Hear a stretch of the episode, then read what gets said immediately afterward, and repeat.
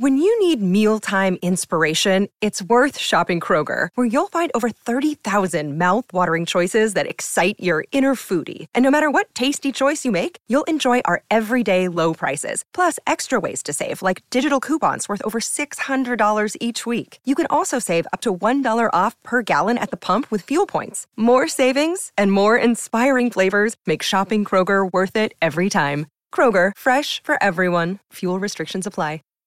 Save big on brunch for mom, all in the Kroger app. Get 16 ounce packs of flavorful Angus 90% lean ground sirloin for $4.99 each with a digital coupon. Then buy two get two free on 12 packs of delicious Coca Cola, Pepsi, or 7UP, all with your card. Shop these deals at your local Kroger, less than five miles away. Or tap the screen now to download the Kroger app to save big today. Kroger, fresh for everyone. Prices and product availability subject to change. Restrictions apply. See site for details. Here we go.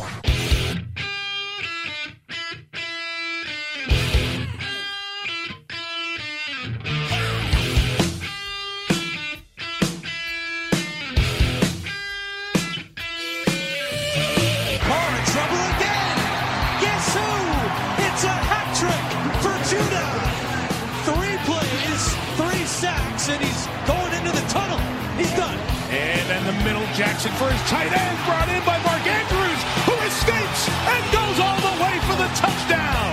Intercepted, picked up by Thomas. Earl Thomas with a foot race. Brown won't get him. That will be six. Running a little option. Jackson keeps. Jackson breaks the tackle. He's right to the pylon, and it's a touchdown. Hello and welcome to another episode of Pod Like a Raven. This is Antonio Barbera. I'm joined in the studio by Tim Horsey. Tim, how you feeling? I'm feeling great, man. I'm glad my voice is here uh, in the morning. Not gonna lie, I was a little concerned after a day out tailgating and hanging out at M&T Bank Stadium watching the Ravens beat the Bengals. Uh, hell of a time there with with good people. Um, so yeah, I'm doing great. And also joining us from the West Coast, Mr. Jace Evans. Jace, how you feeling over there? Doing well, Antonio. Uh, it was uh, adventure watching this game in uh, more ways than one, but uh, glad to see the Ravens got a, a, a W, and uh, excited to uh, get into it with you all. I think um, probably our best performance to talk about in many ways for the Ravens this season, and certain aspects at least. Um, so yeah, ready to get into it. Ravens winning at home 23 to 17 in a game that for stretches looked like it was going to be a blowout, then for other stretches looked like a nail biter, and then by the end of the game settled into right what we expected for the Ravens playing a home game against a f- much weaker opponent. Yeah. Uh, the close win, the sneaky cover, uh, Lamar Jackson throwing the ball, running the ball. A lot of good things from him, specifically early. This is going to be a game of, of two halves, a podcast of two halves, maybe. So let's get into the positives, uh, which for me are the first quarter. But what did you guys like from the Ravens in this matchup against the Bengals? Yeah, I you mentioned Lamar Jackson. I thought he was fantastic overall in this game. Um, he was 21 for 33, 236 yards, 19 rushes, career high 152 yards. You love to see it. First uh, player in the Super Bowl era with uh, 200 passing yards and 150 rushing yards in a game, which is incredible. And I think, granted, we have to couch all of this by saying the Cincinnati Bengals are a terrible football team, but uh, I this is what you I think you wanted to see out of Lamar Jackson and kind of you know the best of his abilities kind of realized in a game. I thought he managed the game really well. Um, we'll get into it, I'm sure. They're kind of what should have ultimately been the backbreaking drive was fantastic. Didn't quite get the full back break, just maybe a sprain there. But uh, I, I was I was thoroughly impressed with Lamar Jackson yesterday, and especially without uh, Hollywood Brown being there. Um, that's a, was a big.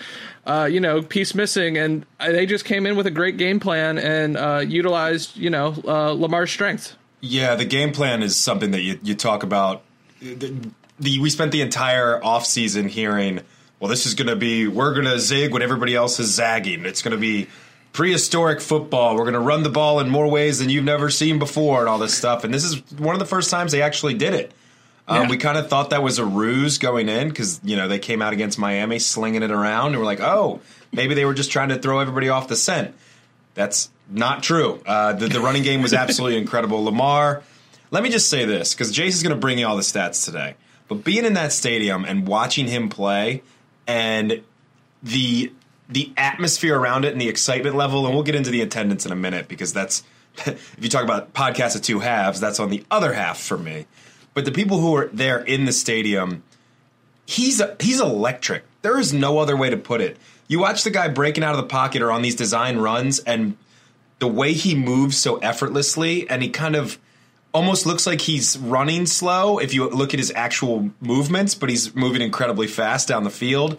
It's breathtaking, and um, you know, right from the jump, he was he was incredible. Um, and and like you said, Jace, the game plan too.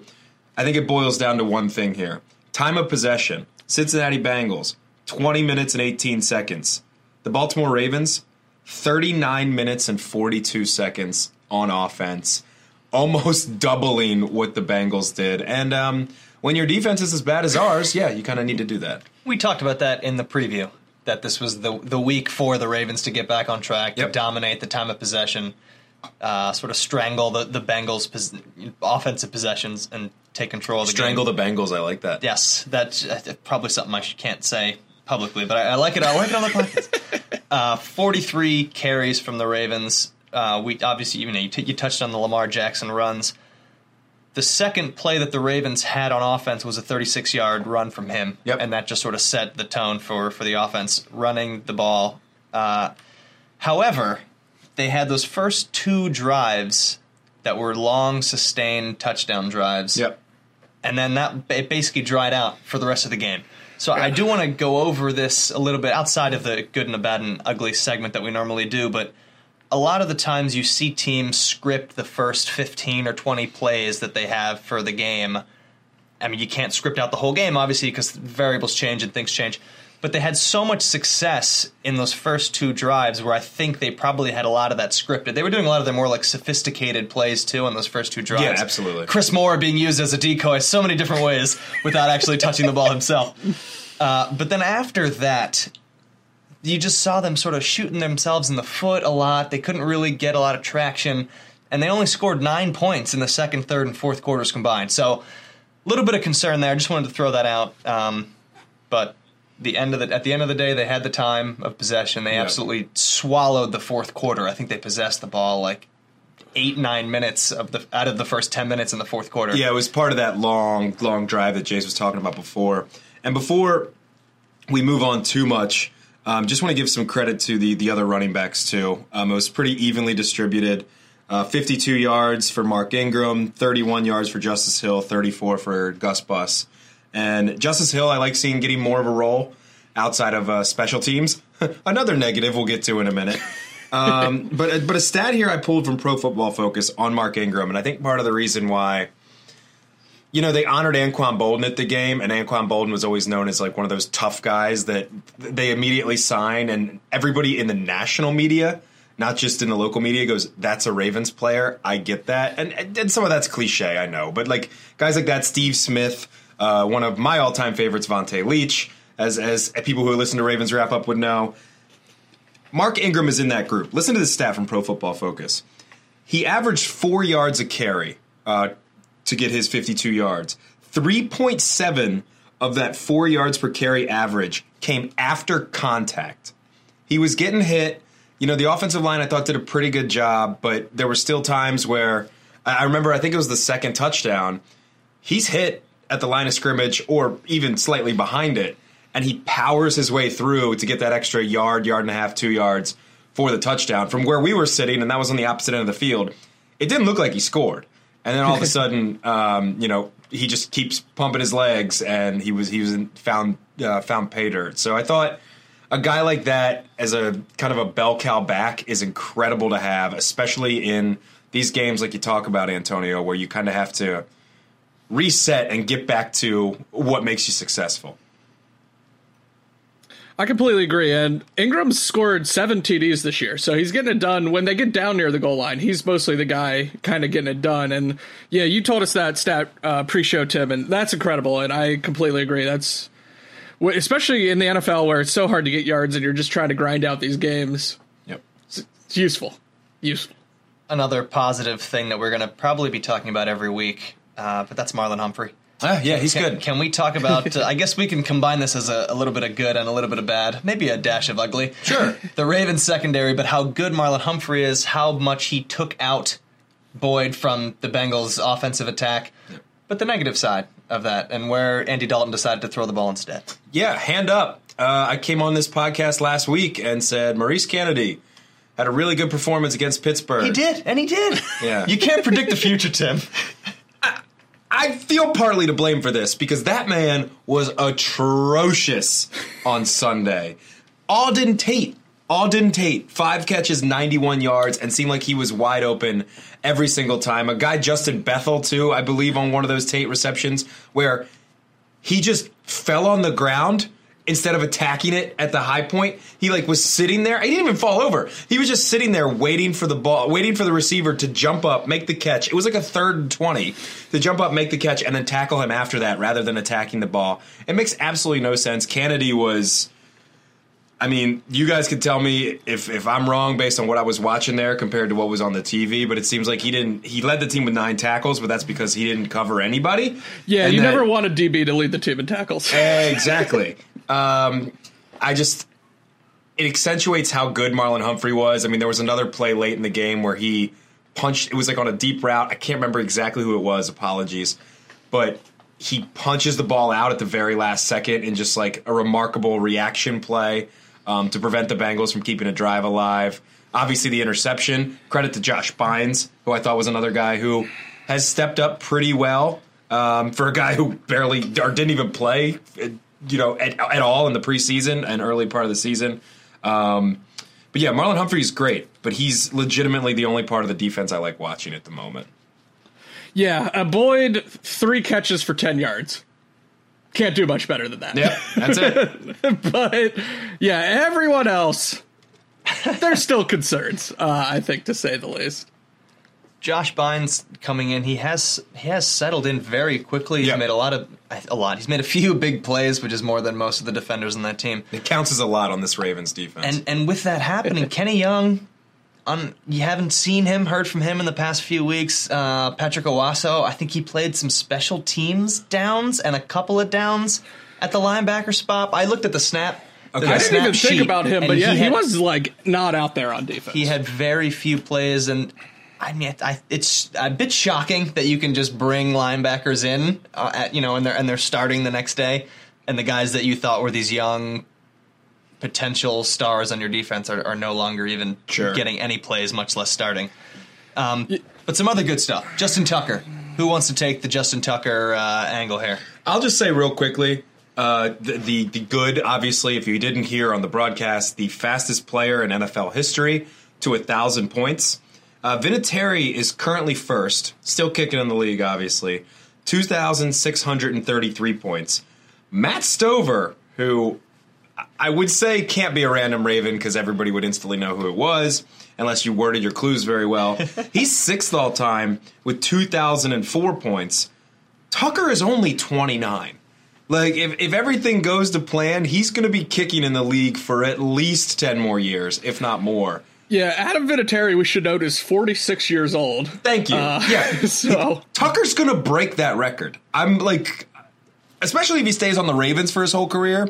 And as a buddy, a buddy of mine, Garrett, who I was watching the game with, said when that stat came up, he started laughing because he's like, "That's a great stat, but it's also more of an indictment on the Baltimore Ravens and how reliant we are on a fo- on a field goal kicker and those th- sweet, sweet three points all the time." How many of those were red zone? Oh yeah, there field was a stat there at one point. I forget exactly the number, but I think it, I don't know if it was last year or in 2017, but it was like from like 20 from the time he came into the league to like 2017, maybe 2018. Tucker was the only kicker in the league who had more points than uh, his offense did.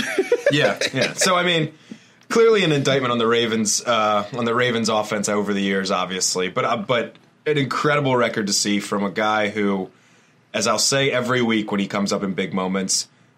In today's NFL, where once they move the extra point back, it seems like some guys just lost their mind and can't make kicks anymore. We are so incredibly lucky to have a guy like that on our roster. Yeah. One of those kicks we, we do need to note. Uh, I guess when things are going good for you, things are going good. Bounced one right off the upright mm-hmm. that Yeah, uh, I- cleared the crossbar by about by about two feet. Yep. slightly concerned there for sure because I believe that was the field goal too that made it twenty to ten. Um, and so you were like, "Oh no!" And then of course it went through. And I'm a big fan of how he reacted. He just played it off like, "Yeah, of course, I meant to do this." Love the guy. He's the best. One more thing I want to go over uh, while we have you in studio, Tim. Uh, at the game, Yeah. do you want to give us a little, uh, few minutes on the experience there? Yeah, tailgating's the best. that, that that's it. Whoever whoever came up with the idea to go before a sporting event and grill a bunch of food and have a bunch of dips and chips and beers. I mean like Round of take, applause. take a bow, son. Take a bow. Had an incredible time out yesterday. Another thing that I want to add to that as well. I'm not going to go wax poetic about all the natty lights I drank because that would be unprofessional. it was a lot. Um, enough. Yeah, it was enough for sure. The other coolest thing about a live sporting event, and honestly, in today's world, I would argue that most of the time I'd rather just watch on my couch and, you know, with a couple friends around. Flyovers are so Oh. cool.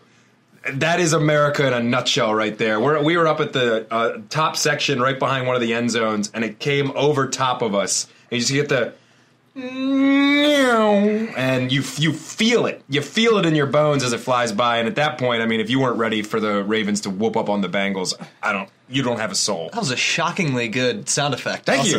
that was exactly what, like- it, what it sounds like. It's like he works in radio or something. Yeah, it's something like that, right? Yeah. So I mean, just it, it's something that you know, if we can get this man back on the East Coast, I think we should do a pod like a Raven day out because now that the team is elect like electric and exciting again, and we've talked about that, the stale air has kind of gone away.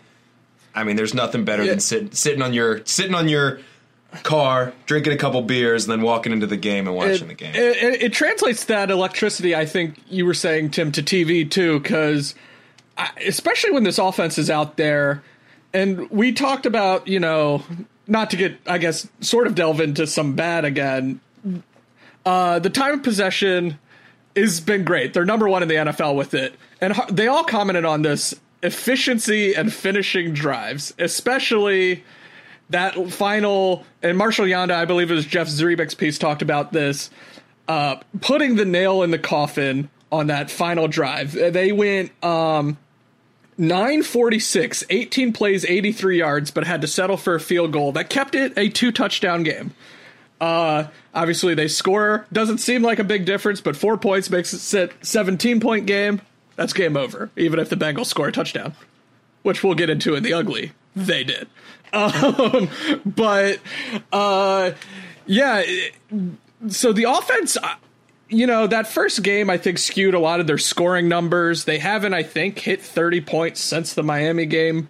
So they definitely need to turn the yards into points, but they are getting the yards. Uh, 497 yesterday, like you said, just 77 plays to 55.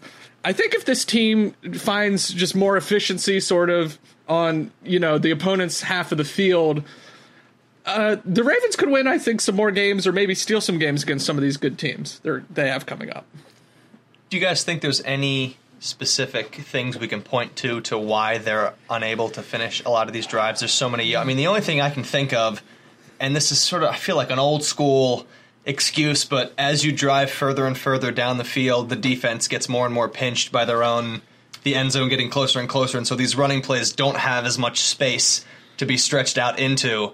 And so as you get to the other team's 40, the other team's 30, and then into the red zone, suddenly the secondary is a lot closer to your running backs and to your quarterback runs than Yeah. they were. But I mean, you say that, but or is it just mistakes? Well you, well, you say it's stupid, but that makes a lot of sense, and that's a very simple thing that people don't talk about. You can't you can't run the same plays on on your own twenty that you're running on their twenty a lot of the time, just because of the space that you have um, to to utilize, especially you know with passing plays and stuff like that. You can't take the, the defense isn't worried about deep shots down the field.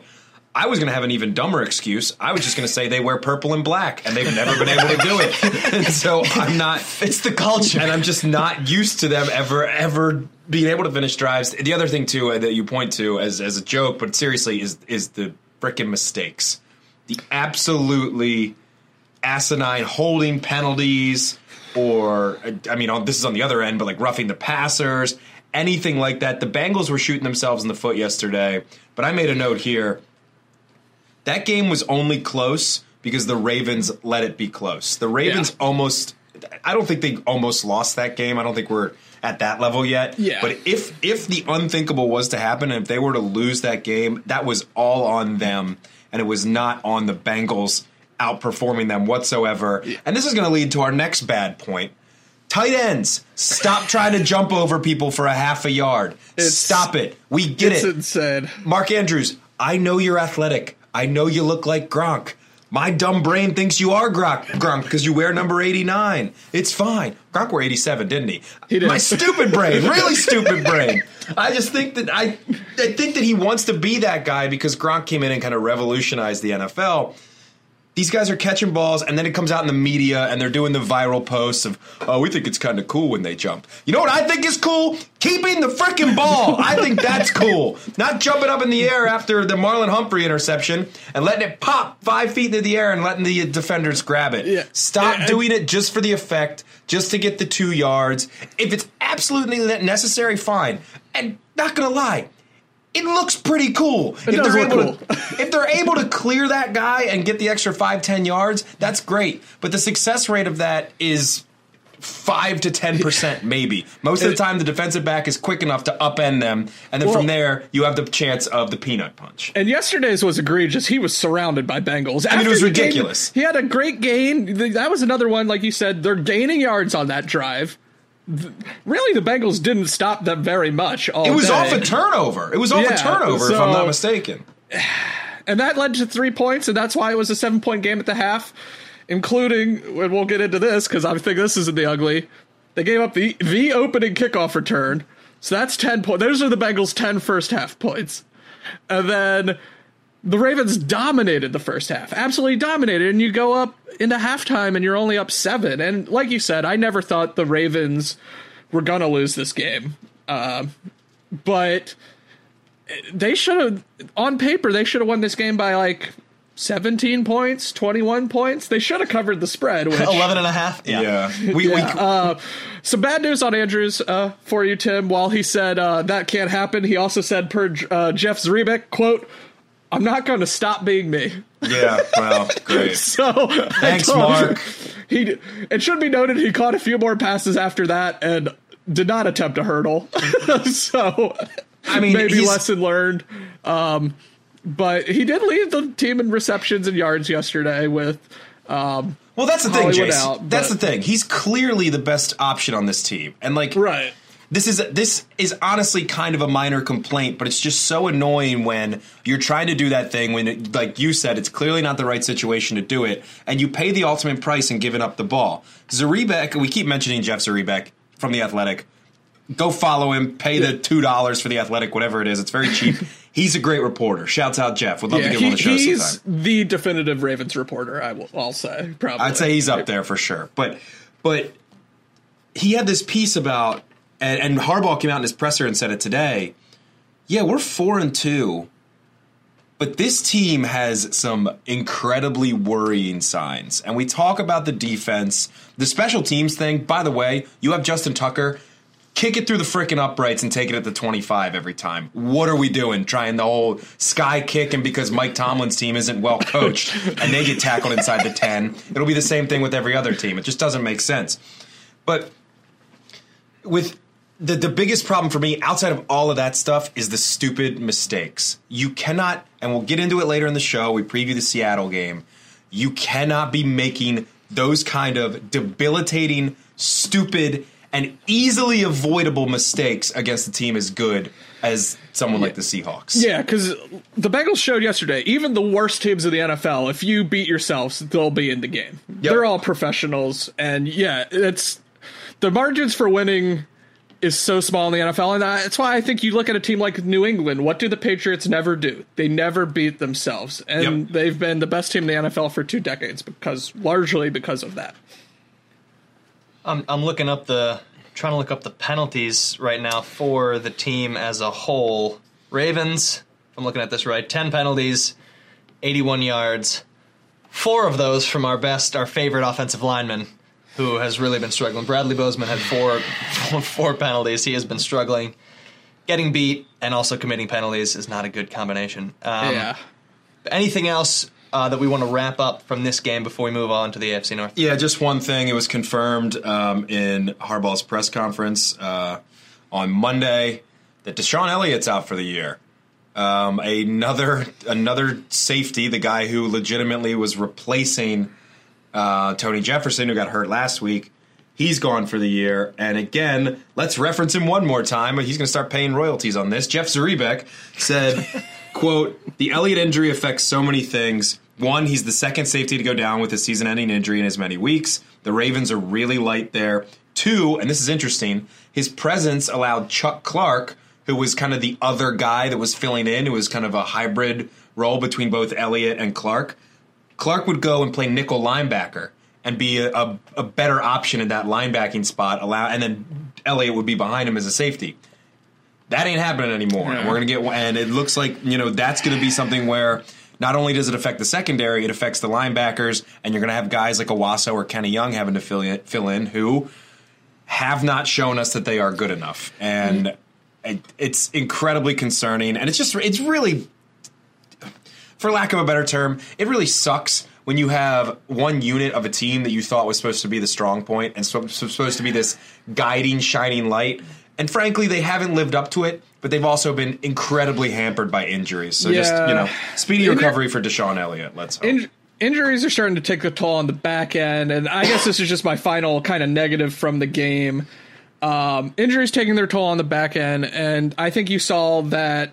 And they're still not getting a pass rush. They didn't sack. Bengals have possibly the worst offensive line in the league. They didn't get a sack until the final series, in which they then committed three of their eight or three of their penalties. Yep. Um, all I believe of the one was roughing the passer, two of the pass interference variety to basically extend the drive uh, the Bengals' final drive, and I think that's just why I think I left the game with uh, maybe a more sour taste than I should. Is we're so used to the Ravens of years past, you know, that they're up 13, one stop, game's over.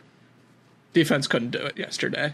Um, and they had to recover an onside kick. And again, it was never really in doubt that they would win the game, but you still don't want it to come down to recovering an onside kick in a game you so thoroughly. And I think in years past, um, fans were used to the Ravens just getting that stop because I was stunned by how after that lengthy Ravens field goal drive, how emptied out the stadium was. And I I was just surprised because I was like, this defense is bad. They need the fans to to bring the heat on this final drive. And and the defense just didn't get a stop. And it's not the overall, I should say this was the best game the defense has probably played outside of the Miami game, which that shouldn't even count at this point. Bengals only had 250 total yards and only 33 yards on the ground. And we talked about maybe in the pre-show Joe Mixon being a concern. He absolutely was not.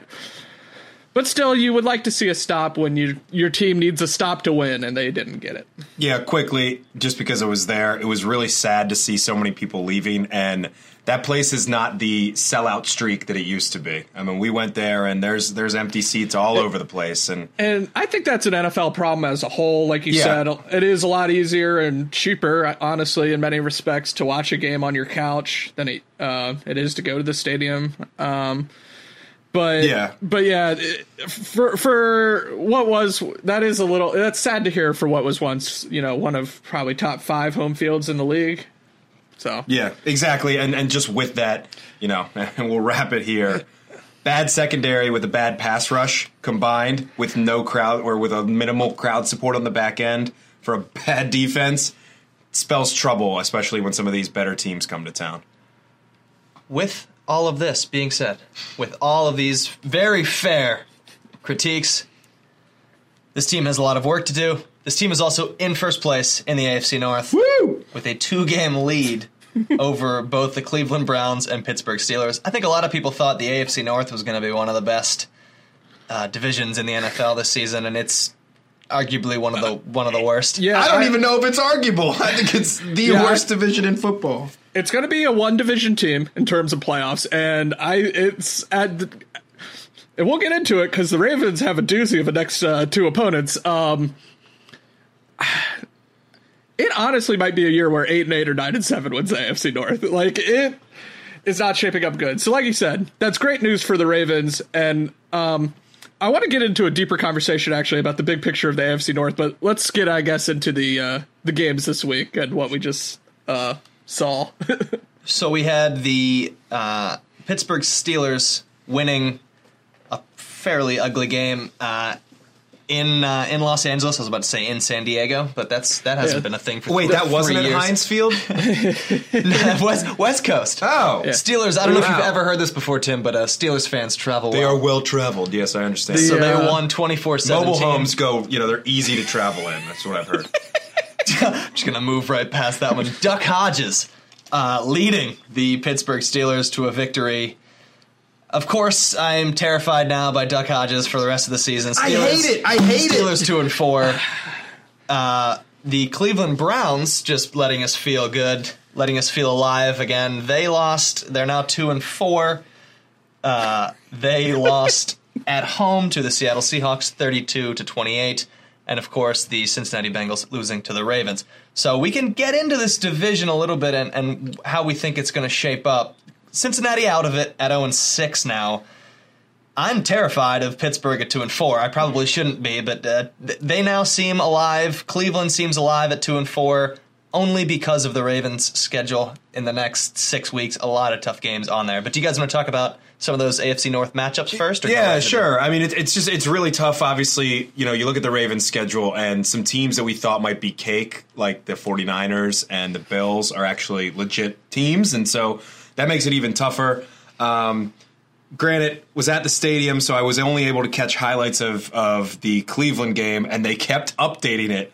And boy, oh boy, the PA announcer for the Ravens was very excited to update you on Cleveland absolutely crumbling. Lamar Jackson has thrown 11 touchdowns this season. Baker Mayfield's thrown 11 interceptions. Leads the league in picks, and then has the audacity to go into the post-game press conference and blame the referees. What an idiot. What an idiot. You cost your team that win. Sack up, be a leader, and take responsibility for once in your life. On the other side of that, Russell Wilson is very good, and he is scary. And uh, I think he We'll is to. He might throw for four or five hundred yards against our we'll get defense next week. him in a moment. I have some concerns for that game. But yeah, Uh, Jace, I do want to ask you, being our West Coast correspondent, I unfortunately fell asleep for the second half of the game, but I did watch the Steelers rip open the Chargers in the first half. The Duck Hodges family show.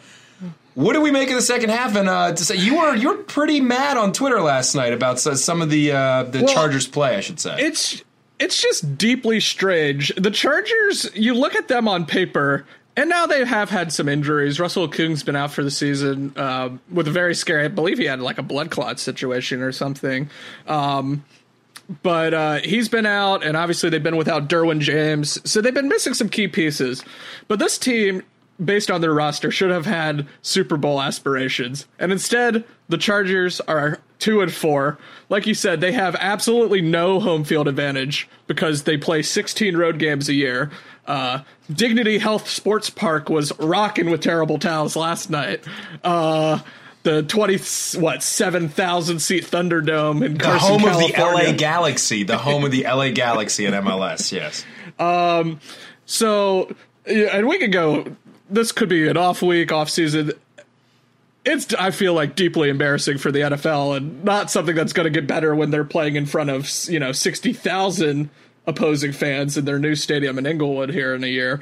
But the Steelers didn't do much of anything last night. Even really Duck Hodges, great name. I know we all love Duck. Champion Duck Caller. That's part of why he's nicknamed Duck. I mean, I love that. I don't love that he wears the black and gold. Yeah, and, that's I a would, concern- that's I'd much rather him be down with Gardner Minshew in Jacksonville. That would be much better. So I saw this stat. He was he was 15 for 20, which is good, but he did not complete a pass uh, beyond 10 air yards. So everything was short. James Conner was their leading receiver. They didn't do much on offense. They were basically gifted 14 points by the Chargers, one in a Devin Bush fumble return. And then I believe it was also him who had an interception that they nearly took to the goal line and were able to punch in in back to back series. Um, so that was that was 14 points right away. Like you said, kind of blew the game open. And it's frustrating to say. I don't want to quite say the steel curtain's back, but the Steelers' defense is very good again. I think it certainly seems better than they've been in years. Um, Devin Bush, their first round pick, they traded up for, is Who credits, awesome. Credit to you. You said on our first episode, if you want to go back and listen, that he was going to be very good. So credit to you. Um, he's he's been great. He might have the inside track um, to defensive rookie of the year at the moment. Their offense, I think, I th- Duck, great name. I'm not as concerned about him. I guess long term, I think Mason Rudolph wins his job back easily whenever he's healthy enough to. Um, but a bad loss by the Chargers for sure, and a good win for the Steelers. Oh, we should just say how this game ended though, because it was in the deep hours on the East Coast. So the Steelers punted uh, up seven and were able to down the ball around like the one or two yard line of the Chargers. And you know, Chargers kind of need a miracle. There's uh, 63 seconds to go. They need a touchdown. Have to go 98 yards. What does Phil Rivers do? Drops back and uncorks one 50 yards up like the right side of the field, nearly picked by I, I don't know if it was Mike Hilton. I, I I'm not sure the defensive back nearly picked. So what's he do? The very next play drops back, fires left sideline, 40 yards up the field, and it gets picked. It was insane. I was like, I could not understand what he was doing with the amount of time he had left. It was baffling. It was it was a quintessential Phil Rivers game in every respect. It ended. I think it was Patrick Daugherty of um, NBC Sports uh, tweeted something along the lines of "This is every single Chargers loss," and I can't disagree. So you know, credit the Steelers for getting a win, but I think uh, the Chargers were a lot more to blame for what we saw yesterday. Every single Chargers loss, Phil Rivers uncorking one. East Coast studio here is trying to uh, compose themselves after that, Jace. He, Could have been a what's bothering Jace, but it's more like Jace well- letting us know what happened. And then after he threw that pick, he like got in a scuffle with like Mike Hilton. It was amazing. Tour de force by Phil. So, what, what concerns me about the Steelers? Uh, they still have games against the Dolphins. They have a game against the Cardinals. They have a game against the Bengals. Uh, a game against the Jets, and then two against the Browns. Oh boy! All of those, all of those could be, could and should be wins. The Browns may be a little tougher; they may split those, but this is a team that could still sneak out like a nine and seven record, and this is going to be a problem for the Ravens late in the se- even in the next month and a half. Yeah, and quickly on that, I think too, it's it's interesting you bring that up because, and I have to actually double confirm this, but we talk about the gauntlet for the Baltimore Ravens, and it is really tough. But their final four games, Week 17 against Pittsburgh, which could be a decider. Um, they have if, Week seventeen, battle of the eight and sevens. yeah, for who exactly. Goes to the playoffs. Why not? I Um, would they do have- flex to NBC. Yeah, so after they their final four, excuse me, sorry about that. Uh, they're away to the Bills, who have a tendency of falling off, but who knows? That defense is legit. Then it's home to the Jets, away to the Browns, home to the Steelers. This division is going to get very muddy. You know, we're, we're two games up, and people can talk about that. I got a feeling we're going to be 500 after the next couple weeks uh, with the Seahawks and the Patriots. Not inspiring a lot of confidence. We'll get to the game preview in a second. But I think, and like you said, with some of the easier opponents both these teams have, I don't trust Cleveland to figure it out. But I think this is going to come down to the very end. And the best thing you can say is that if we can kind of maintain our level, like hold water essentially, we're going to have a chance to win that division at home against Pittsburgh. Well, and and, and that's that's my big picture for this team in the Ravens. Uh, they're in a really weird place, and we talked about this off air a little last week. Because in many respects, we, we've talked all season, this is a really young team. In many respects, the Ravens are still a rebuilding team that happened to have the inside track to a second consecutive division title. Um, they're certainly flawed Um, they're still not great, yet they still might make the playoffs. It's a very strange situation to be in in a lot of ways. You don't see that too much from a team that's like trying to kind of revamp on the fly, yet also, you know, competing for the top place in the division. So, like you said, it's going to be a dogfight the rest of this season. Um, it'll be interesting to see, and I think we'll learn a lot about Lamar Jackson. I think we'll learn a lot uh, about the coaching staff. Um, it'll be fascinating for sure. Cleveland, uh, also with their last two losses in the past two weeks, they have a bye, and then they will face the Patriots. So they're staring two and five uh, in the face. So it, it may. It's going to be tough. I, I, don't think the Browns are going to be able to claw out of that two and five. I mean, that's really really tough. I to think do, but I think when you're led by Freddie Kitchens and Baker, who I know Baker's good, but like I'm really I'm really fed up with his act at this point. I wouldn't if I was a Cleveland fan. Not that they really have any confidence in this team anyway, based on you know just the years and years of sadness and sorrow. I don't think that they're feeling very confident about where they sit right now. Let's move on to the NFL as a whole now. There's a couple of different topics we want to go over, but I think that the big one for me is some of these teams who looked so good through the first month of the season losing multiple games in a row. The Rams, who Jason and I could not speak uh, highly enough uh, in our preview episode, started the year 3 and 0, now 3 and 3 after a just ugly performance against uh, San Francisco 49ers at home 49ers 5 and 0, I guess, uh, but just a really weak performance from them. The Chiefs, losers of two in a row now, with Patrick Mahomes, who hasn't quite looked like himself the past few weeks with, with various sort of lingering issues.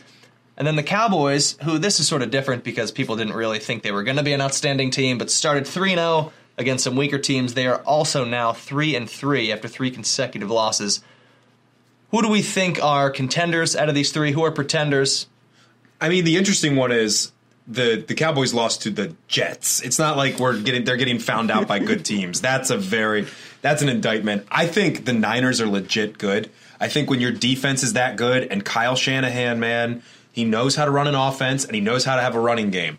That's like the the Ravens you envy almost. Like put Kyle Shanahan, give me Kyle Juszczyk back like, give me Joey Bosa. Is it Joey? No, it's Nick Bosa. Excuse me. I can never, I can never get those correct. It's Nick Bosa on San Francisco, and that like legit defensive line they have. They have a very good offensive line, a great running scheme, which we do too. So I'm not necessarily faulting that.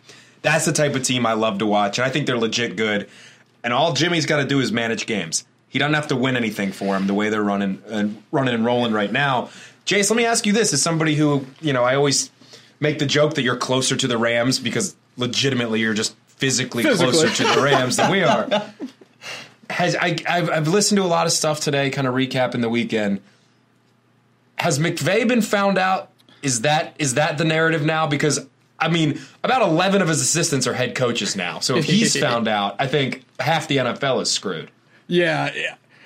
I think they're in the most trouble for sure of all the teams because you look Niners are five and zero. Oh, Seattle's five and one, and now the Rams are in third place. I I don't think McVay's gotten found out. I think Jared Goff might have been, which mm-hmm. is uh, an issue for them since they just dropped 110 million guaranteed on him, uh, which is an NFL record.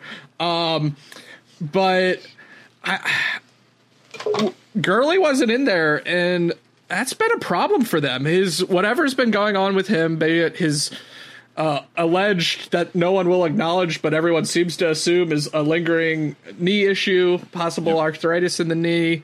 Um, without him, their offense just has not quite been the same since like late last year. Um, and when you don't, I think, have that dominant run game, Goff suffers. I mean, he had 78 yards yesterday. That's that's brutal. You can't win a game in the NFL like that. Um, so I think the Rams of those teams are in the most trouble. To your question, Antonio, I think the Chiefs are probably still the most contendery of the group. Um, I, you know, for all the what's wrong with Patrick Mahomes, he still had like 273 yards and three touchdowns yesterday. Um, I think their bigger concerns their defense. Um, but I think, you know, their division's not exactly a murderer's row of teams at the moment. So I still think the Chiefs are going to be okay. Um, really concerned about the Rams, though. I think, and the NFC is just good in general. So I don't know that they're going to get you know even a wild card opportunity. As for the Cowboys, I don't think they're were ever really a, uh, maybe a Super Bowl contender, Sure. but Yeah. they're still obviously very much alive in that division. They play the Eagles this week, and they're both three and three and in first in the NFC East. So.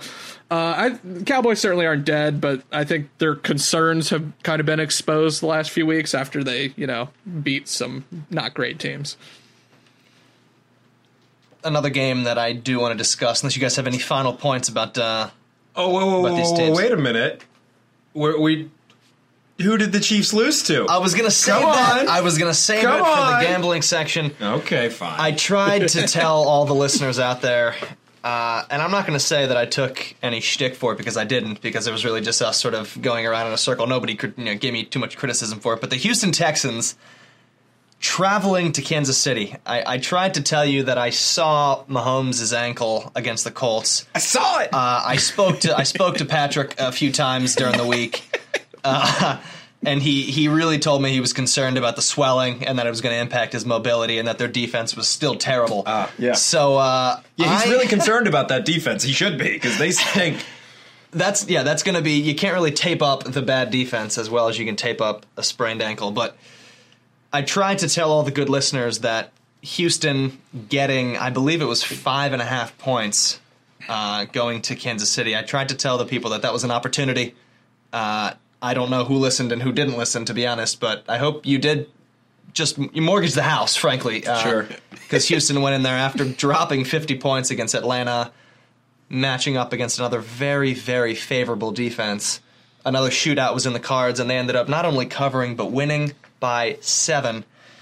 So that's all I have to say about that, Tim. It's just uh, Congratulations. I'm right when I'm right, and I'm wrong when I'm wrong. I Wanted to give you your shine. That's all. Next up in the NFL, the Tank Bowl, as I decided to call it. The Miami Dolphins against the Washington Redskins into who could mask that they were trying to lose this game. And by the slimmest of margins, the Miami Dolphins deciding to go for two in a game that they had managed to make 17 to 16 at home in the final seconds, I believe, of the game, final minutes, final seconds, decided to not go for the tie at home, which is generally the the move that you make. They decided to go for the win and had one of the worst diagrammed and executed two point conversion plays I have ever seen, uh, where they tried to throw a screen with two receivers in front as blockers. There were four defenders there and two blockers, so that would have happened. Didn't matter because the ball was dropped anyway. So go Miami and hanging on to that number one overall. I was going to say I spoke to Brian, Brian Okay. Flores, Oh, the okay. coach. Yeah, All right. and he said, mercifully, mercifully, I should say, he did not want anybody else to watch a second more of that game. so it was go for two. We either win it, and that's kind of cool, I guess, or lose it, and we're getting Tua. So I end actually story do- on the tank ball. I do think it was the right move, but yeah, that that play was absolutely whack. And uh, a brief uh, reawakening of Fitzmagic. Uh, he hit him with the like the Roddy Piper, oh yeah, after he scored, which was great. Uh, I don't know if you saw that GIF going around, um, but yeah, did not get the win. And uh, Bill Callahan, back interim Washington Redskins coach, back in the win column and as an NFL Bill coach for the first time in uh, 16 years, I believe. So good for Bill. Last thing about the NFL that we want to go over briefly here is uh, is a little thing about Anquan Boldin. Yeah, he's the best. He uh, came out and he did the whole. They have the shield now too. Another thing I didn't mention, they have like a, a legit shield. They put they made a big deal about putting the shield back at midfield, and uh, I'm not gonna lie, I didn't even realize that it had ever left. Yeah, I'm not I sure just- what it was before, honestly. Well, it was the shield for a long time. It was Yeah. the big, big shield, and then they just made it the bird head, like the Okay. helmet logo. Which Yeah, I yeah, I, did, I didn't know that either. and now the shield is back. Haloti Ngata came out the first home game, and they have like a legit shield that he wears, like Captain America. Anquan came out with it. Mark Ingram came out with it today. There's pictures all over Instagram and Twitter That's if you want to see those. At Ravens uh, on both of those feeds, I believe. Uh, but yeah, just a little thing for Anquan Boldin. Um, he I think was the first real successful kind of veteran receiver guy we signed. Steve Smith after him being the being the other one of the two successful veteran Raven receivers that we signed. Um, but How dare you not speak of Derrick Mason in this house? Oh gosh, I am so. I, you are legitimately right. Apologies. Yeah, Derrick Mason as well. But Anquan, one of those guys that I said before, always just kind of epitomized what what it meant to be kind of a Raven and this kind of grinding out, making the tough catches in traffic, doing everything he could to make Joe look good. Sometimes the playoff run, the 11 touchdowns for Joe Flacco, a lot of that comes down to Anquan Boldin. I saw somebody on Twitter today, and we'll find you that pod like a Raven and repost it. Of just a congratulations to Anquan, who announced his retirement at the stadium, like on the Oh, pregame cool. speech. He like dropped it out there. We didn't even really notice. And I'm like, oh, that's news. I didn't understand that that was like news that he's retiring, retiring as a Raven too. For a guy who was so successful in Arizona, I thought that was pretty cool. Um, but the gif of Anquan going up over McCourty in Foxborough, catching Oh, it over the- him, catching it over him, and then looking and just pointing down at Double him like, point. "Yeah, get off me, get off me, please." Um, just one of those guys. I mean, also like the type of your receiver you love because he can make every catch and he can make it in traffic. Basically, plays like a tight end to the point where my dad thought he was a tight end and probably still thinks he's a tight end. Um, so yeah, just another guy that one of one of my favorite Ravens of all time, and a guy that's really cool to see honored, and somebody who wants to keep his legacy in Baltimore, which I think is nice. Yeah, he was a monster when he was here, and he was only with the Ravens for three years, but it was arguably the three Which is most- criminal. Which is Yeah. criminal, by the way. They should have never cut him when they did, I but that's a whole different story. Yeah, it the probably indisputably three most successful seasons in Ravens history. He was here. They went twelve and four, 12 and four, and then won the Super Bowl the next season. So hard to argue with those results. Um, my uh, friend of the show, Jeff Clark, uh, he had asked me. He thinks Anquan Boldin's a Hall of Famer. I don't think I'm quite there, but his numbers are astounding. He's ninth all time in grabs. He's tied for 24th in TDs with Reggie Wayne, and he's 14th in yards. Um, so he had a fantastic career. Obviously, three years with the Ravens um, out of his 14 years, but that he, you know, connect like just what you said, Tim. That he connected with the city. He was such a crucial part of that Super Bowl run. He had I looked it up four touchdowns during the run. Had a touchdown in the Super Bowl, the two against New England in the title game. Um, he, I just loved it. There were so many games I just remember where like. Anquan would take over. He had a game against uh, the Cardinals. Anquan, so, So strong, strong. Boldin.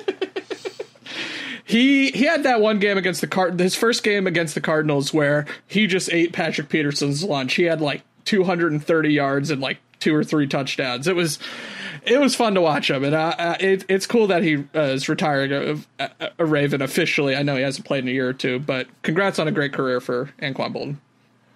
At this point in the show, we like to turn to Jace Evans. Uh, we know Jace. Uh, we've known him for many years, I should say, and he's fairly legendary for going on some rants from time to time. I think we had a rant uh, before we started recording the show, so maybe we should have just pressed record without telling him and let him let him just go. But we give him a few minutes every episode for a little segment we like to call "What's Bothering Jace." So, Jace, what do you what do you have for us this week? Antonio, I was stricken by the plague that is the NFL Sunday Ticket app this week.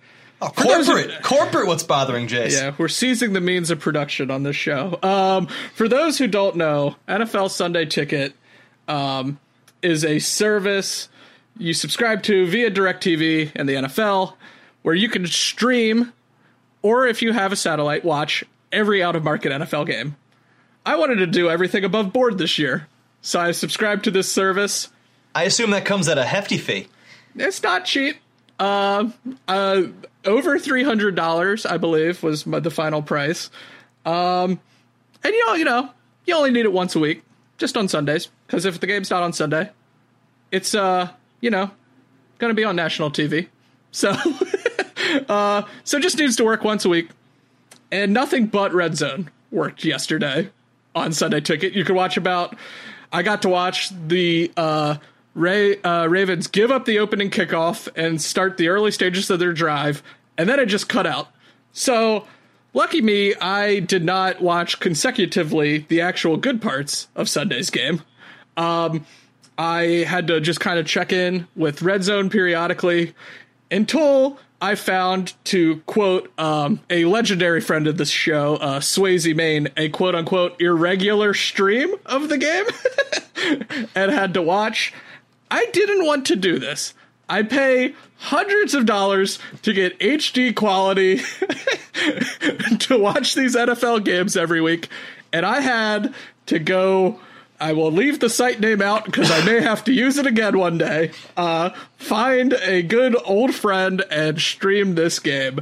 And it was just very frustrating. It made me question why I paid so much for something that didn't work. I don't need it literally any other day of the week. Won't need it next week, even because the Ravens are the West Coast game. Won't need it two weeks from now because they're on uh, or Sunday Night Football. Needed it yesterday, it didn't come through, and I know Sunday Ticket has had issues for years, but it has finally became a problem for me, and it was very frustrating. I said some things on Twitter. I am not going to delete.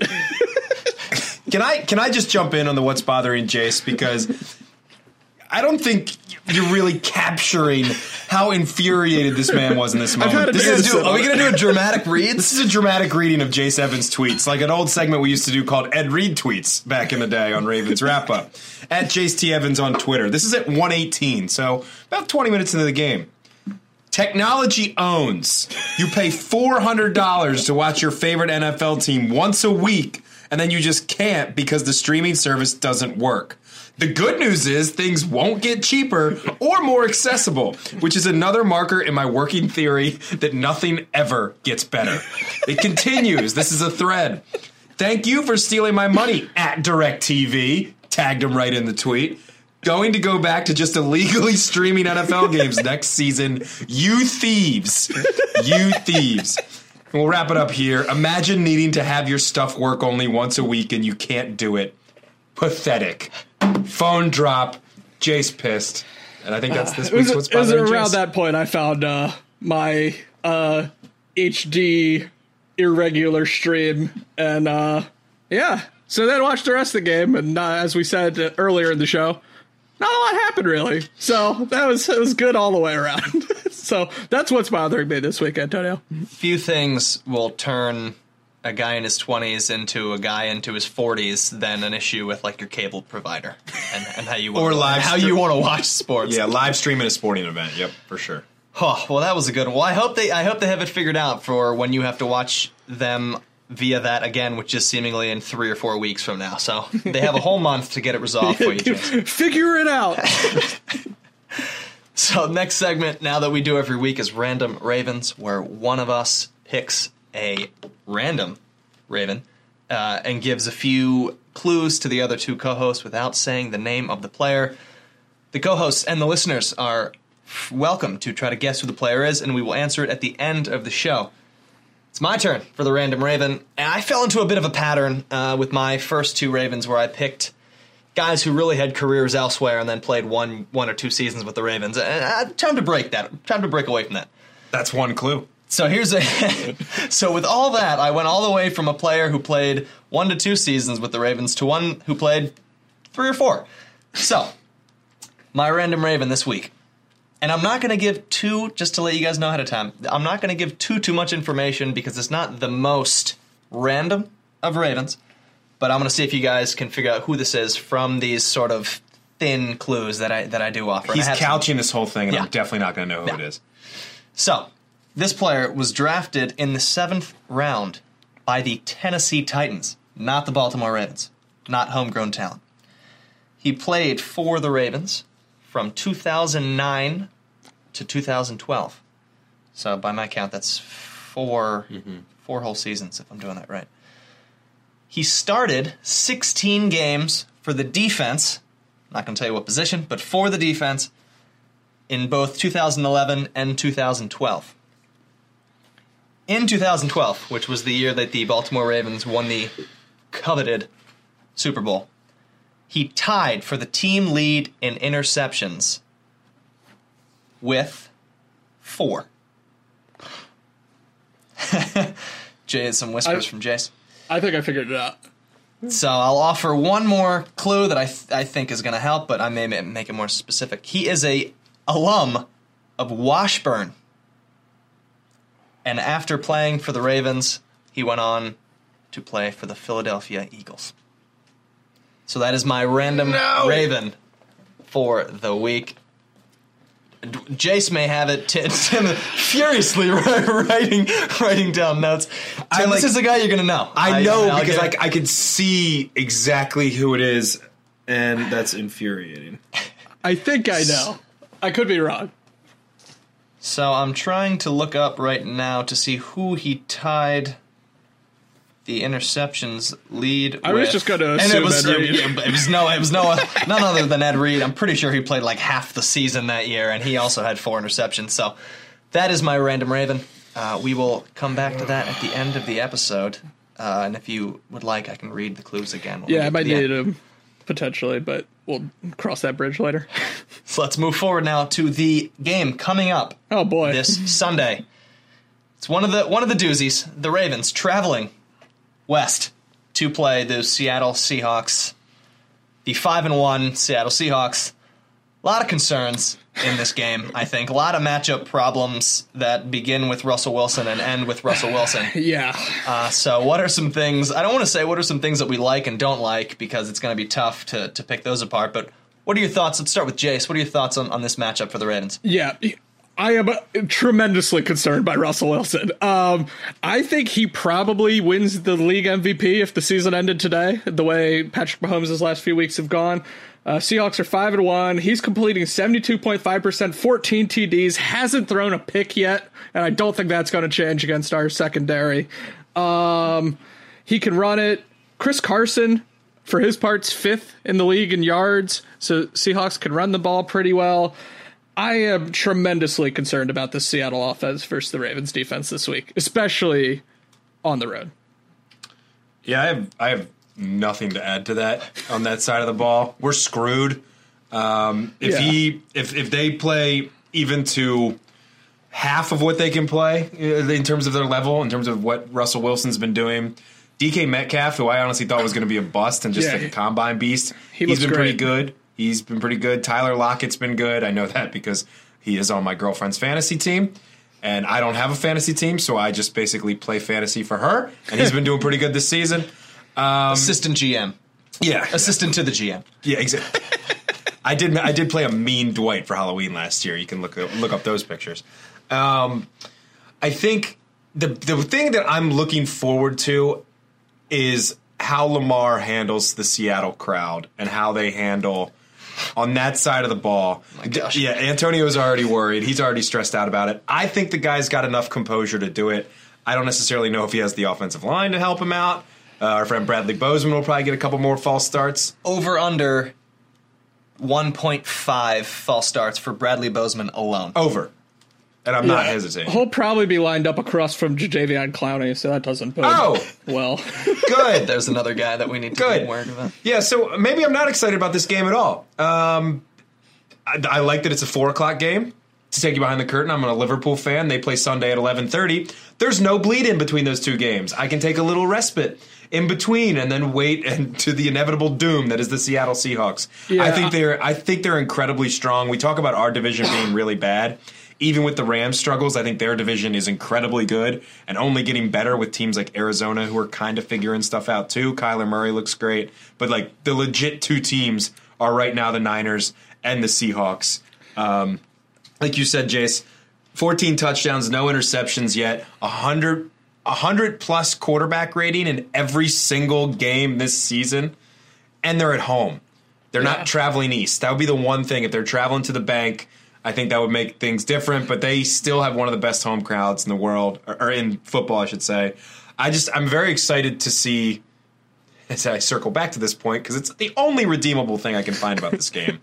How does Lamar handle the pressure? Yeah. Does he go in there and perform well and show that he has the moxie, for lack of a better term, to go into these hostile environments and come out with good performances? But I, sorry, uh, the one thing for the Seahawks, they are five and one, but they have barely won a lot of these games. Uh, they, I may have just stole Antonio's point here. Uh, they are only plus 19 in point differential, but are 5 and 1. So they're squeaking out close games. So if the Ravens are able to kind of, you know, keep their time of possession formula, they're first in the NFL in that category with over 36 minutes of uh, TOP a game.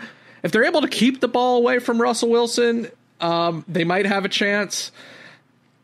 Like you said, though, Tim, that it'll be interesting to see how Lamar responds because this probably is going to be the most keyed up um, home crowd he's faced maybe in his whole career to this point because you know Steelers at a 1 p.m. game with you know Ben Roethlisberger out maybe not quite the the same atmosphere as Heinz at night or what it once was. Um, but Seattle fans are going to bring it, and it's going to be it's going to be a challenge. Yeah, we we talked about at the start of this episode that we want to see the Ravens close drives, finish drives, and, and get touchdowns instead of field goals. This is the game where I could see being the Justin Tucker game of the season. I know he's already had some some moments already this season, but with all of these Seahawks wins being close games, they they beat the Bengals twenty one to twenty. They they beat the the Mason Rudolph Steelers twenty eight to twenty six. Uh, beat the Rams 30 to 29 in a game that they should have lost, really, but the Rams missed a, a, a game winning field goal at the end. And this Browns game of, of last last week, 32 to 28. The the thing for this game, if they can, Jace, as you mentioned, if they can dominate the time of possession, and Justin Tucker starts making deep field goals on every possession, and you start seeing this score four or five field goals and he you know you get the ball to the 35 yard line oh and you get points that drive basically and you can do that a few times. I think that's how they're going to keep it close. Uh, if it's a game that's two or three points you hope tucker can can tie it or, or take the take the lead late that's going to be my prediction if this is a win it's it's the justin tucker game uh, but I it's going to be tough. I'm, I'm not going to pick them when we get to the actual the gambling section. I'm very concerned about this game. Yeah, the Ravens have not done well against good teams at all this season, yeah. and that's what this is going to be.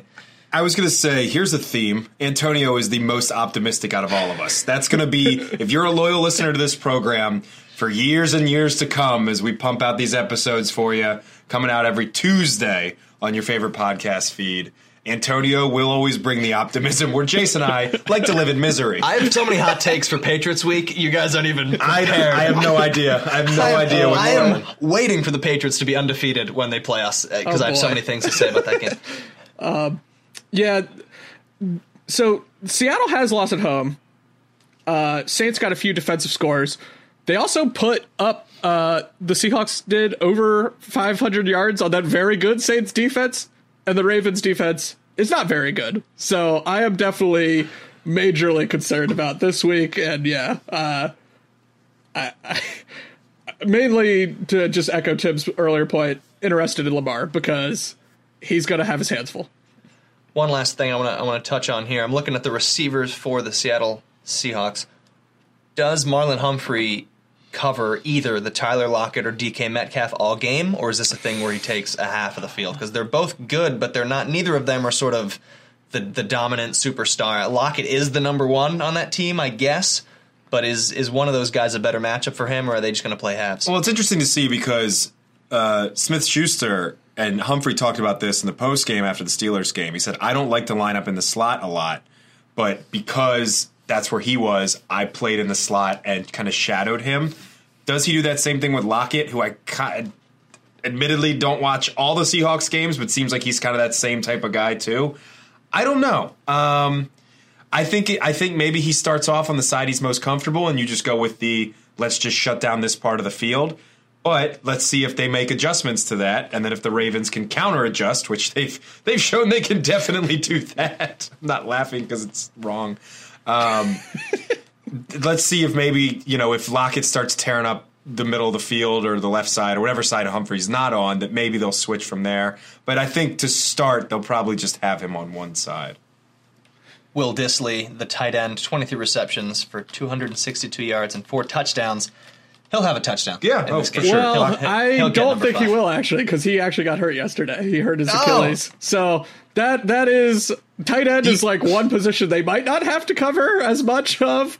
Um, I didn't now I didn't see a long term prognosis on Dissly, but uh, they said at the time it was an Achilles injury, and I can't imagine you're playing the next week if you like injure that. So um, Yeah. One less issue. One less One- issue. one and less I'm, feeling. I'm already feeling better about, about this matchup. Just kidding. Let's get to the line. Seahawks, three and a half point favorites against the Baltimore Ravens. Uh, I'll go first here just with the Ravens pick. As optimistic as I am, and I do tend to be uh, optimistic with this Ravens team, I think the NFL is hard. I think when you can win in the NFL, you've done something that a lot of teams aren't able to do consistently. But this is a game the Ravens will not win, and this is a game that the Ravens will not cover. Uh, I'm taking Seattle by three and a half to cover, probably closer to a touchdown. Don't need to don't need to echo the same points. Same thing. Uh, Seattle minus three and a half. Unfortunately, Yeah, it seems like a lock. It- it- it's a tough place to play if the Ravens, you know, were firing at all cylinders. And they lost their the one of the years the Ravens did go twelve and four. They lost in Seattle. Um, so I don't think this Ravens team is going to go into Seattle and get the win. So yeah, Seattle minus three point five for me too.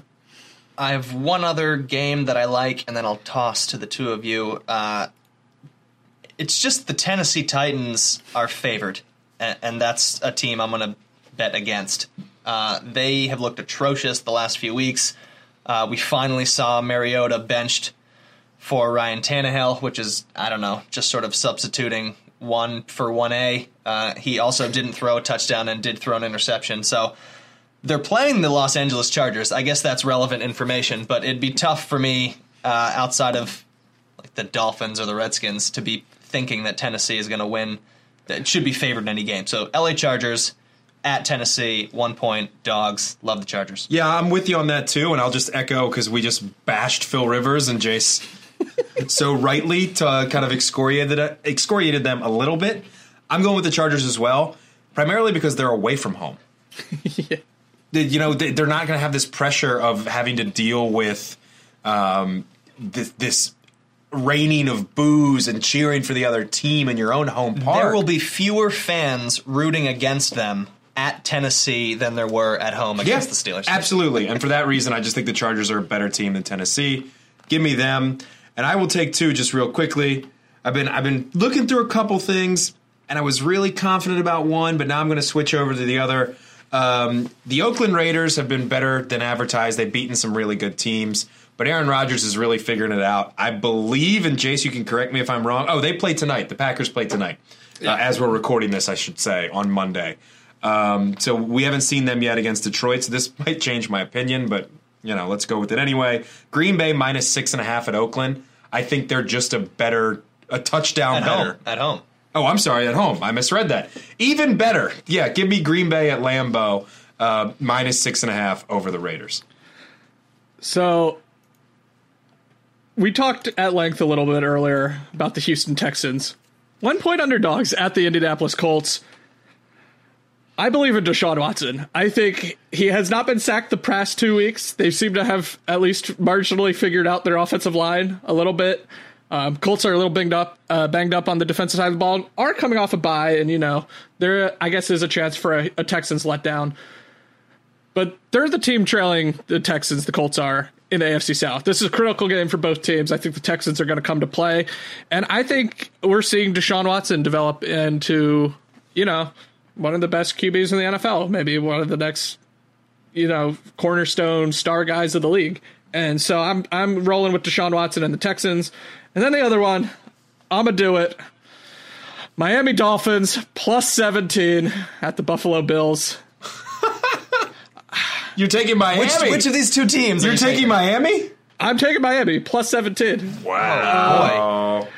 Jace I- doesn't circle the wagons. I guess. yeah, Jace, you know no one circles the wagons like the Buffalo Bills. Come Look, on, man. Tim, here's the thing. Bills are winning this game, but we can't Josh Allen can't be favored in an NFL game by 17 points. He just can't. Uh, he's not good enough. When we last saw him, he put up a big 14 and a 14 to 7 win against the Titans.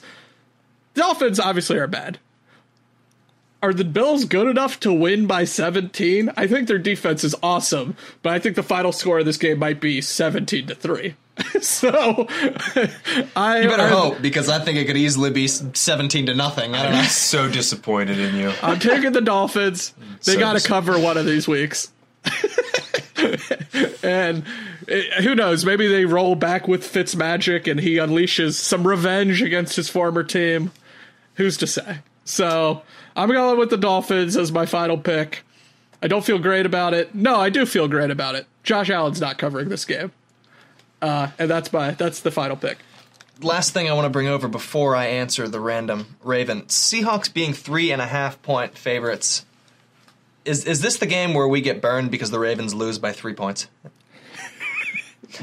Could Possibly. be. I mean, you said it's the Tucker game. I just don't think it's going to be that close. We, we actually have what? We've correctly predicted spread of Ravens games like three or four weeks in a row now. Oh yeah, Um, all nailed. I did want to mention that we all nailed the Bengals game last week, and it was the most obvious thing where that, uh, what was it, a, th- a thirteen point lead Yeah. got trimmed to six. That, that was so clearly going to help the Bengals cover that bet. But anyway, let's close up now. I'm going to go through a few of the clues to the random Raven. Tim is like he's taking the SAT I'm over trying here. to like. let, I'm trying to write down the starters on defense in 2012, and I can't out figure the- it out. and you're drawing it in the formation of Yeah. how they would be lined up on the field. This is it. these were like my math textbooks back in the day. This is just how it all looked. So the random Raven this week drafted in the seventh round by the Tennessee Titans, which doesn't really help at all. I don't know who would have pictured this this Raven in a Titans uniform, but played for the Ravens from 2009 to 2012. He started all 16 games for the defense in 2011 and 2012. He tied for the team lead in interceptions with four in the Super Bowl season alongside Ed Reed and he is he went to Washburn. I don't is it Washburn College? I don't actually know the full name of it, but he went to I- I Washburn. think so. Uh, and after playing for the Ravens, he went to the Philadelphia Eagles. I'm gonna offer one more thing. No, and I because figured it out. I had the wrong guy. uh, Jace is the. Wrong. I was gonna say the number of the player. Uh, as Oh, no, no, the no! Final don't clue, do but that. I think that Don't do may. I think Don't that do may that. give it away. No, don't do that. That'll give it away. Here's my thought process. I went through a couple guys, and Jace, you don't have to comment here. At first, I thought Bernard Pollard, but then I was like, I don't. He definitely didn't go to the Eagles afterwards, and it's not. Dep, dep, dep, dep, and I, I just don't ever see Bernard Pollard picking the ball off, which is weird. I want if you would have given me the clue, he infamously came out and said that football would be dead in 15 years. I would have been like Bernard Pollard, that's our guy. Then I thought Jameel McClain, but I think he was undrafted. I think he was an undrafted guy, and I like I know the Raven that went to Washburn. I can see it.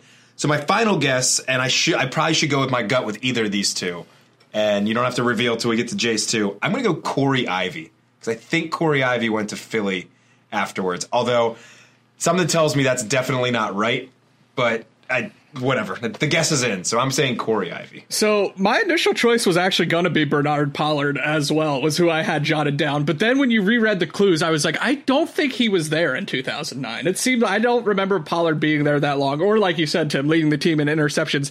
I think it is a Corey, but I believe it is Corey Graham because he ended up on the Eagles at some point. Uh, These were two excellent guesses. Uh, I can't. I'm. I guess I'm a little surprised, but I didn't give too too much information. So neither of these are the correct answer. oh no! and I think you guys are going to kick yourselves, but maybe I should have given a little bit more information. This random Raven starter in the Super Bowl, Cary Williams. oh! Cary Williams, the uh, the ever arguing Cary Williams had four interceptions. Williams, and then went to the Philadelphia Eagles immediately after. Did not play. See, that was my Ravens problem. The Super Bowl. I couldn't I, on my on my diagram here. I didn't have any corners. I couldn't figure out who any of the cor- Cary Williams. What a bum, man! That guy, like that guy was okay for two Yeah, years. he was and then fine. He, got, well, I thought he was classic Ravens, where he got paid and then he was trash with. I'm Philly. surprised. I didn't think he was on the team that long. That's incredible. Wow. Cary Williams. The the other guy. interception so it was uh, Ed Reed with four interceptions, Cary Williams Cary with four, Williams.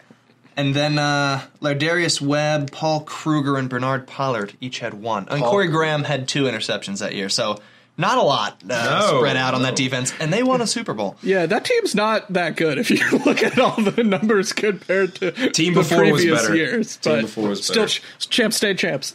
So that is my random Raven. Oh, I, that's I'm- an excellent I don't know how to feel about the fact that I th- we had uh, stumped you guys, but I know. That's That was I a great think one, Antonio. As I get older, my memory is just completely going down the toilet. Where you asked me that in college during the Ravens wrap up days, I probably would have been right there. But I do like Not that we both landed on Bernard Pollard, Tim. yeah, well, you know, he's a he's a legend, Next week, Tim Horsey will be taking over the Random Raven. and I'm for sure going to stump you now. You have motivated me now to stump you. Uh, any last thoughts, guys, about the Ravens, about their, their matchup this week against the Seahawks?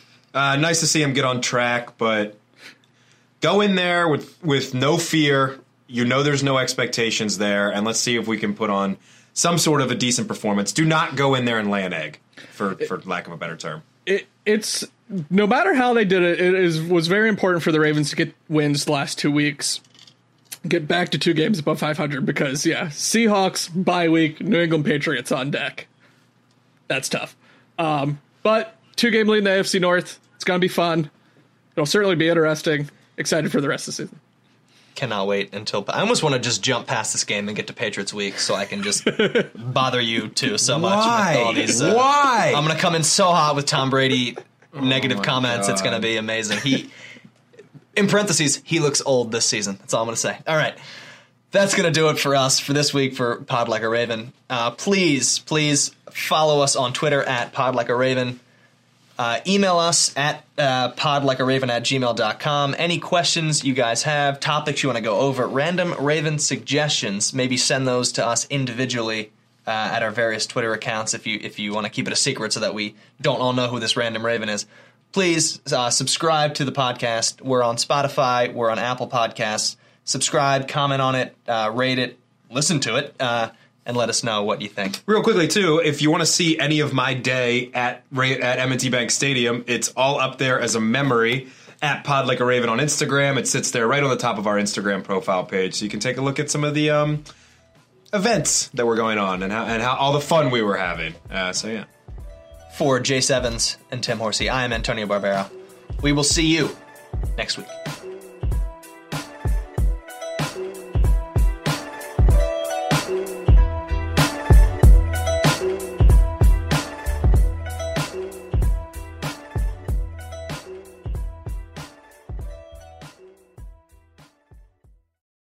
When you need mealtime inspiration, it's worth shopping Kroger, where you'll find over 30,000 mouthwatering choices that excite your inner foodie. And no matter what tasty choice you make, you'll enjoy our everyday low prices, plus extra ways to save, like digital coupons worth over $600 each week. You can also save up to $1 off per gallon at the pump with fuel points. More savings and more inspiring flavors make shopping Kroger worth it every time. Kroger, fresh for everyone. Fuel restrictions apply. Save big on brunch for mom, all in the Kroger app. Get 16 ounce packs of flavorful Angus 90% lean ground sirloin for $4.99 each with a digital coupon. Then buy two get two free on 12 packs of delicious Coca Cola, Pepsi, or 7UP, all with your card. Shop these deals at your local Kroger, less than five miles away. Or tap the screen now to download the Kroger app to save big today. Kroger, fresh for everyone. Prices and product availability subject to change. Restrictions apply. See site for details.